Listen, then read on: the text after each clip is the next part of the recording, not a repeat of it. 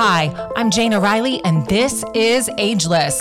I'm 40 and my life is just getting started. I'm here to share real talk and real experiences about how to live life ageless. Nothing's off the table. You know the vibes. Let's go.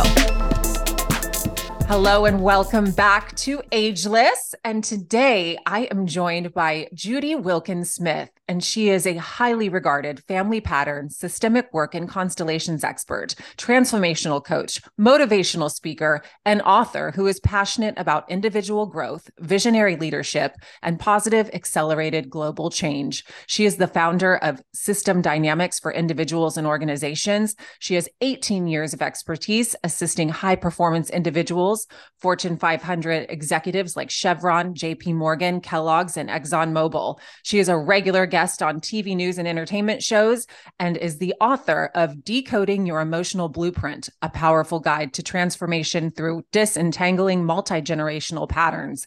Judy, you do it all. I am so excited to get into all of this with you, and welcome to the show. Hi, Jayna. Thank you so much for having me today. Yes, of course. And what I wanted to start with is this systemic work and constellations. Tell us more about that.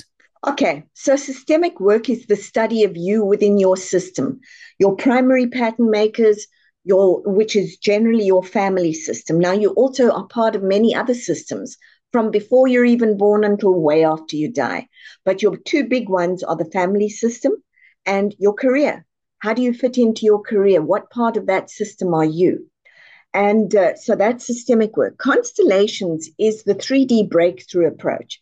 And what it does is it literally makes the invisible visible and the unconscious conscious. And the way we do that is to sit down with a client, and it's usually at an event. So you've got a whole lot of participants. Sit down with a client, ask about the issue, take a history, and then you identify the components of that issue, and you use live representatives to represent each one of those components. So what that does is it means now you've got a 3D image of your issue in front of you. It's out of your head and it's in front of you. And because you can see it, hear it, touch it, taste it, feel it, it becomes an embodied experience. It's a multi-sensory experience. And that's what triggers the insights and the ahas. I love that. So what got you into that? Huh. I was busy writing a very different book um, after a particularly traumatic time. And um, I found this, I actually asked somebody for a piece of research, stumbled into it, and they said, if you come study the work, I'll help you with a book. So when studied the, the work, got zero help with the book. And uh, then discovered that people wanted to do a lot of this work, in particular, C suite executives and leaders. And, and everybody was saying to me, they'll never tell you who they are because they have a lot to protect. And surprise, surprise, yeah, they do, because they also know they have a lot to grow. And so I started working with CEOs and CFOs and basically your, your C suite. And then it, it became high profile individuals and it became legacy families. And then they asked me if I could do it for organizations. And of course, yes, you can, because organizations have emotional DNA just like we do, because they're made up of people. And so I went into that. And then people said to me, Well, how do we reach you? Because we can't all get to you. And I wrote the book. I think that's wise. And thank you for writing the book. That was something I actually wanted to touch on a little bit later, but let's just talk about it now. Um, let's talk about your book. What does it look like? Okay, so decoding your emotional blueprint, right? And what it is is it's it's your guide to understanding where does your emotional DNA come from? How does it affect you? And what can you do with it? And what we don't realize is that everything that comes along and appears to be an obstacle really isn't. It's simply a pattern saying, hey, it may be time for me to stop in this family, having echoed through multiple generations. So it's asking you to see what hasn't been completed or, or what's been excluded and, and restore that to balance so you can go and do something else. So if you've got everybody going, you know, love of money is the root of all evil, money's a terrible thing, and you come along, you go, but I like it. And, and I'd quite like to do good things with it. But they keep telling me love of money is the root of all evil. You're you're busy doing this. when you understand that somebody had a really bad situation with money and that's what caused all of these sentences, you can actually look at it and go, okay, got it. Not mine. See you. Know what happened. Thank you for the gift. Now we're going to swing it round the other way. And so that's where neuroscience comes in because with one new thought, one new feeling, one new action, you begin to rewire your brain. And as you rewire your brain, of course, you're rewiring your life. And now you're no longer reliving ancient history. You're creating an authentic present and you're also creating a very different future. It's no longer the future that was inevitable. Wow. I feel like I would be the best candidate for this book. I definitely need to get it. Um, that leads me to my next question, though. Why is money one of the best places to start looking at your unconscious emotional DNA inheritance? And how do you determine if you have inherited an emotional pattern around money that's not innate to you? Okay, so money is is really ideal because it's a hot button for everybody one way or another. The people who have it, the people who don't, the people who love it, the people who hate it's a hot button piece. It's also a global meta pattern. So there are patterns around money, and it's it's usually love or money. It's usually um, fulfillment or money. So we keep setting money up as an or, where it's not. It's an and. And so we what if you could sit down and ask yourself, what are my thoughts? What are my feelings? What are my actions? Where did those come from? When did it first start for me? What was happening in my life at the moment, at that moment? Who else in the family has a similar one? You begin to see that this may not be yours, but you're very faithfully repeating it. Is it serving you right now? If it is, absolutely amp it up. If it's not, then ask yourself, okay, so what would I really like around money? And write down again your thoughts, your feelings, your actions what is happening for you right now that you're wanting to switch? What could happen if you do? Who are you going to serve by changing your thoughts, feelings, and actions other than you? And what does that look like in terms of emotional D- DNA and switching it up? I totally follow that. And I think that's the message right there. And so, how do you begin to understand money DNA to create a healthier money mindset? Okay, so let's say, for example, um, love of money is the root of all evil. No, it's not. Lust of money, yes, yes, maybe, maybe. But love of money is a very different thing. It suggests you're a wise steward. You've taken the time to understand it. You've made friends with it instead of it being so scary. How do you make friends with it? How do you start looking at it with very different eyes? Do you educate yourself? Do you save more? What what do you do? It's beginning to get comfortable around money and really love it.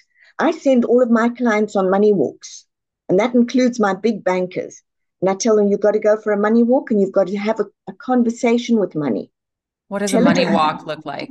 Yeah, you go you go for a walk somewhere where you can talk because people are going to think you're loony if you go through the middle of town doing it, but somewhere where you've got space and you go and talk, you talk to money and you tell it all your fears about it, all of the sadnesses, all of the obstacles, and then what you would like, what it feels like to be able to look at it or not look at it.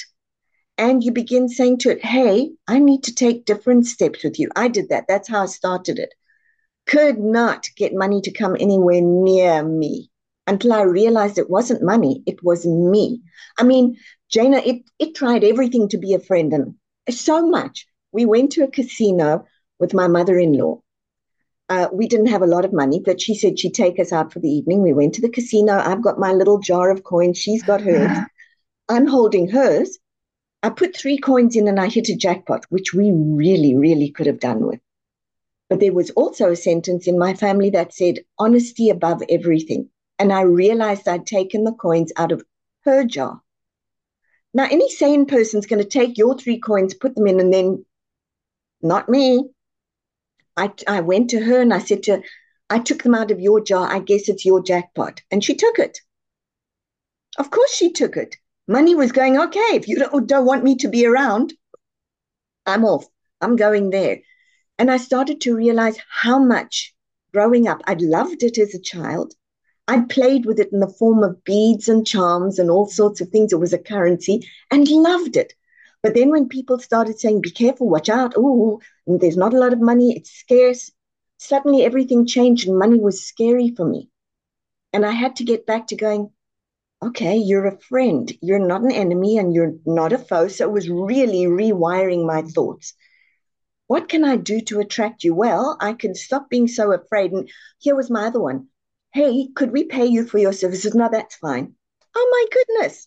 Poor money was standing in a corner going, ah. So yes, thank you very much. This is my fee. This is what I'm worth. This is what I charge. And being okay with that because you and money are partners and it will show up for you the way that you insist. If you insist it's going to be scarce, it'll back off into a corner. If you insist that it's going to be fun and laughter and partnership and friendships and you're going to do good things with it for you and those around you, it will show up that way. It's what you start to teach yourself and your body in a way that your body believes that determines the truth, your truth. I, I, I really needed to hear this today. Honestly, I really did. Tell me more about how to identify patterns and, and events from prior generations. Okay, that one is super easy. You sit down and it's relationships or it's money or whatever it is, and it really annoys you. And you keep bumping into that same thing over and over again. Every time you get to a point, bang, you're at the same place with relationships bang, you're at the same place with money. And it's why. That's the trigger that's saying to you, I'm a clue. Go and look at your past. And that, and some people don't know what their past is. So then you timeline your own life. Go and have a look and have a look at how you always react to money or always react to relationships. And then ask yourself again, where did it come from? What do I tell myself about that? What do I make it mean about others? And what do I make it mean about me? If I change that, one thought, one feeling, one action at a time, where could I be in a year or two? If I don't change that, where could I be in a year or two? And if I don't do my work, and people often say to me, Yeah, no, I don't need to do anything with that. Never mind. And I go, No problem. I'll see your kids in 10 years' time. Because what you don't resolve, they're going to inherit. So you look at where it really, really, really annoys you, or where something really deeply calls you. Because that's something that may be multi generational or something that was unfulfilled in prior generations. And now you're being pushed to go and do that piece. And often that becomes your purpose.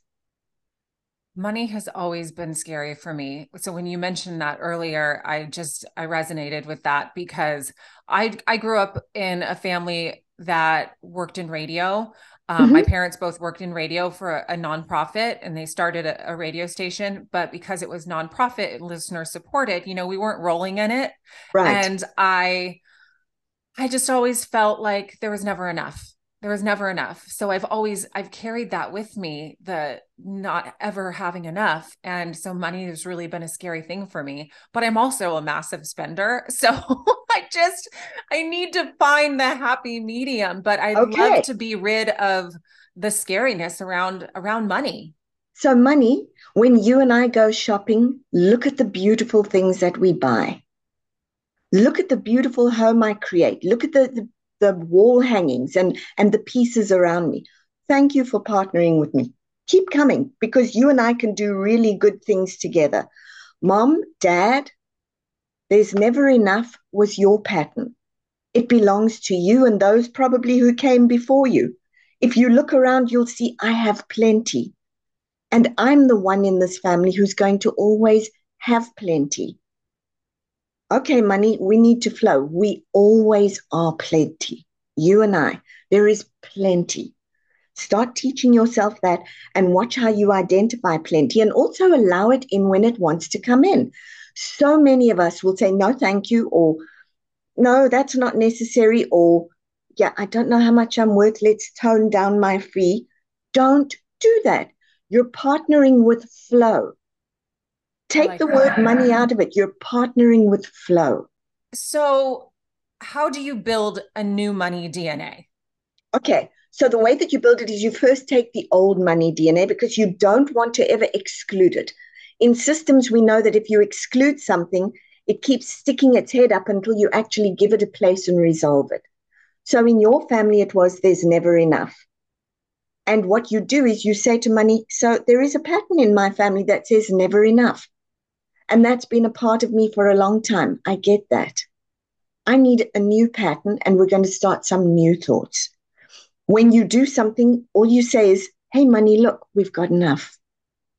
And then feel that, and then notice your actions. Hey, money, we've got a little bit extra. I'm putting this over here, and we're going to build you and I. This is fun. For me, my one was one day when I'm really, really wealthy, I'm going to have timeshare at Disney. And so I had a little envelope because my father taught me envelopes when I was small.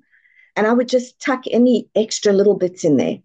And I always had that feeling, that, that excited feeling of one day, one day. And my brother was coming over for the first time with his family.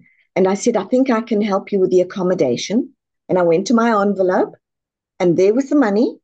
And when I looked at it, I realized I had enough down payment for timeshare, which meant we could all stay together in the timeshare. I could pay it off after that, and I knew I could because I, I budgeted carefully. And now there was enough room for all of us. So it was it was building the winner effect step by step by step by step. I've got enough today. That's fantastic. Hey, look at this today. I've got more than enough. I'm I'm really doing this. What gave me more than enough? I did this and this. More of that. So now you're veering away from it's got to be not for profit and there must never be enough. Bear in mind that the one thing about non-profit or not for profit is we are often dealing in lack when we do that. We're not supporting abundance, we're, we're supporting lack. Does that make sense? Absolutely. So if and we're, yeah. I was talking to one of my girlfriends this morning because I had a little bit of financial fear this morning. And she said, No, you have to tell yourself a different story. An yes. avalanche of abundance will come to you under grace in a perfect way. And I said, I'm stealing that and I'm going to repeat that as a mantra all now, day. If long. you repeat it, if you repeat it, there's a there's another piece that most people don't know. You've, your brain has got to tell your body a story that your body can believe. That's how we manifest. Period. You do it all day long. You go, Oh, you're so stupid. You haven't got enough money. Now look what you're doing. You won't be able to pay the bills. I'm sweating. I'm sweating. The body's buying it. Oh, this is so scary. And the body's doing this. The body's believing what the brain is telling it because you're using a lower emotion, but the emotion is key. If you want to use that mantra of your friends, you've got to first look at money. You've got to take it in your hands. You've got to look at it. You've got to get excited about it and you've got to love it. And you've got to use that elevated emotion and then say that. But it's got to give you goosebumps because when it does, and when it resonates for you with a higher level emotion of kindness, love, expectation, adventure, joy, any of those, and you're so excited and you can keep repeating that, your body goes, okay, we, we've got more than enough. Let's do this. We know how to do this. Come on, more than enough. And you come. It sounds magical. It is not. You start training your brain to focus on where more than enough is. And now you're not focused on, well, if I go and do that for two hours at $20 an hour, I'm going to have 40, which should cover that bill. You're going, oh my goodness, look at that opportunity over there. Yeah, it's going to be three hours. They're willing to pay me I'm in. So now you start looking down the abundant avenue. And now you start drawing in very different thoughts. And what are you saying to yourself? Oh my goodness, they hired me at X amount. I'm pretty good at this stuff. I can do it again. So you keep building yourself and your value. And the more you build yourself and your value, and you're resonating with money and you're in love with money, the more it starts to trickle in. And when I did that for on my first money walk on my way home, I picked up a $1 bill, a $5 bill, a $10 bill, a $20 bill, a $50 bill, and a $100 bill. And that's when I knew, okay, money's listening. So that that came to you as you were doing your money it, walk? it on my way as I started really feeling in love with it. At first, there were lots of tears and lots of fears and lots of anger and all of that good stuff. And then I there was a there was a piece when I thought, you know, I chose this because it seemed easy to believe. I chose to believe that money was scarce, and then I got scared, and I, it was scarce. I can choose something different, and I started to get excited. I really can choose something different. When I'm picking up pennies, that's money. When people are doing things, that's money. And I started to get really excited. And on the way home, I popped all the bills. There were two lots that people walked over. That's insane to me. Doesn't make a lot any of people sense. say to me, Are you sure? Yep, I'm sure.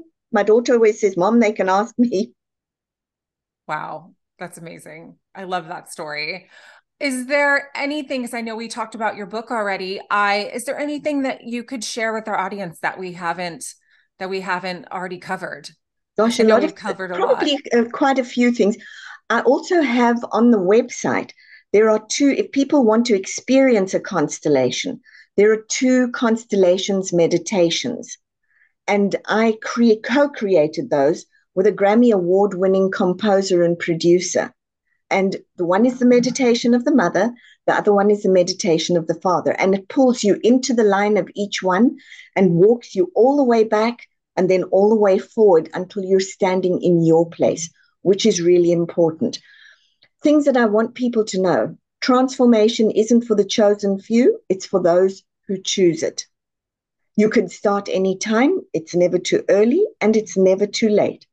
And there is no such thing as a train wreck. It's simply a gift trying to get your attention. I love that.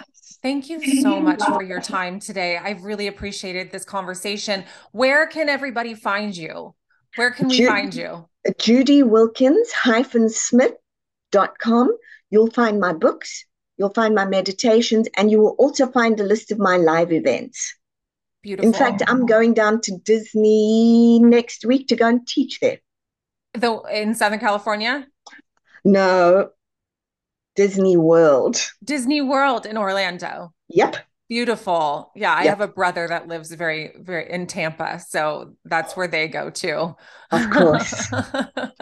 I've never been. I've never been to Disney World. I've only been to Disneyland. No, Yes. you need to go to Disney World. It is not the same as Disneyland. I did it the wrong way around. I went to Disney World, then I went to Disneyland, and I went, What is this? And I know that the diehard Disneyland people love it. For me, Disney World immerses you completely. It's huge. You're you're completely in another world. And if you're staying on property, you're in the magic 24-7. And you really get to see what we're capable of as human beings when you look at what Walt and his group created. I'm sure it's magical. It's Absolutely totally magical. I've only been 18 times Oh my, I- only. and I don't ever get enough of it. okay, well, I'm definitely going to take your suggestion on that and, Oh, and get to. myself there. So, well, are you on social media? I am. I'm on Instagram, I'm on Facebook, I'm on LinkedIn, I'm on TikTok. She's everywhere, Um, folks. She's everywhere. She's everywhere. well, thank you again, Judy. I've just loved this conversation. You've added so much value to my podcast, and I just adore you. I think you're really a special person. Thank you so much. And it's been lovely to spend time with you. Now, remember, money is a very good friend. Yes, I think we should end with that. That's beautiful. Thank you for joining me for another episode of Ageless. Don't forget to rate and subscribe. Tune in next week for a new episode.